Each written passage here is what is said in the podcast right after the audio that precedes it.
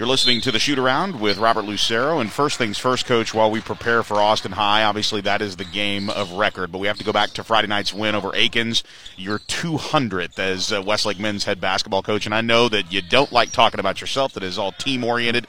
Uh, a milestone like that, yes, personally, it's got to be gratifying. But the state of the program is what you start thinking about. All of those teams that you've coached over these these past seven seasons, it, has got to be somewhat rewarding about where the state of your program is right now, as far as Central Texas basketball is concerned, as well as the state of Texas. I feel very lucky. You know, at a place like this where they're so supportive of athletics, um, you know, Mr. Ramsey and Coach Dodge, you know, they set up basketball for it to be successful and so that doesn't happen everywhere. You know, you have four coaches that coach basketball that are very involved with the varsity also. You know, you throw the parents on top who are supporting the program overall. When you have all those things, I think that's what leads to the success on, on the court.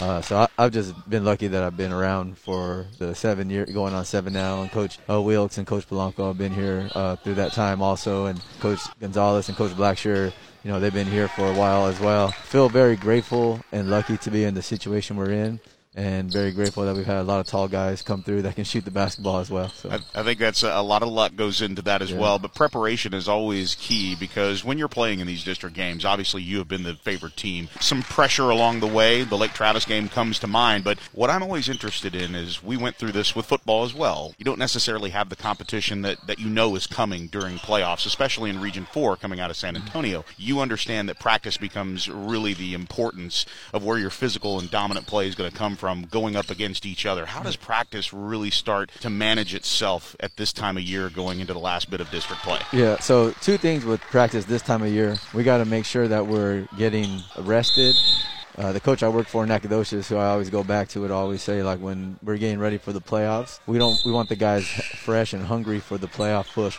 We don't want them getting ready for the next thing. And so we have to find the time to make sure that we are getting them some some rest, which usually means a little bit shorter practice on a Wednesday and Saturday and not a lot of a grind. But then the day before practice, we still got to amp it up and we got to make sure that we're still growing and preparing. Sometimes, you know, with the amount of guys on our team that are good basketball players, we can challenge ourselves more than some games. We have to make sure that we're pushing each other every day we take a look at Austin High, and obviously you had some success against this program over the course of the season. You look at the 75 to 39 win at Austin High last time around. Always a difficult place. This is kind of a, a nice matchup.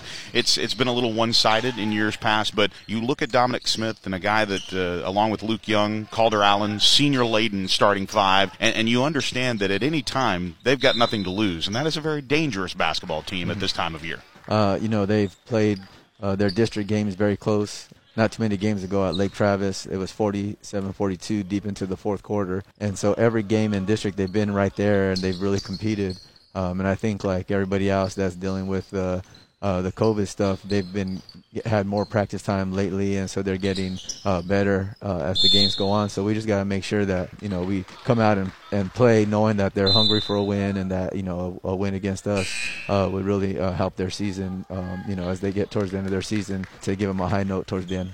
And when you look at what your senior leadership has done, obviously you've got a lot of seniors this year that fought their way to the opportunities that they have now. And of course, we talked about Cade Mankel and his kind of comeback, and uh, we've talked about KJ Adams in, in times. But one of the things that I've noticed about this team is that despite all the, the attention nationwide with KJ and a couple of other of the, the players that are being recruited, it always seems to me that, you know, what we look for is lack of ego and, and unselfish play. Yeah. And, and just digesting some of the wins and, and looking at the Game. So many players got involved early. So many players are a part of this. Do you feel like this is one of the more complete teams you have depth wise? Yeah, it's definitely a very deep team. Some of the teams in the past starting five was so talented that there could be a little bit of a drop off when you start a sub. Where this team is, you know, just is very deep. The lack of ego, you know, I think that always starts with your seniors and your your better players. And you know, we take it one step further. It goes back to their families and what they've been taught their whole life, you know, at home. And so I do think that this team has uh, something to them where they don't mind sharing the limelight and they know it's team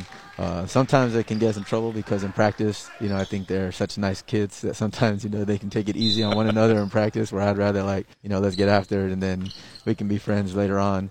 Um, but overall, you know, they've, they've done a really good job with like preparing and continuing to get better and, you know, leaving the legal at the door when they come to practice. He's Coach Robert Lucero. This is the shoot around coach. Thanks so much Thank for the time and Thank good luck. You. That's the shoot around with Robert Lucero. Coming up next, the starting lineups and the tip off live from Albinett Court on the campus of Westlake High School. This is Westlake Basketball.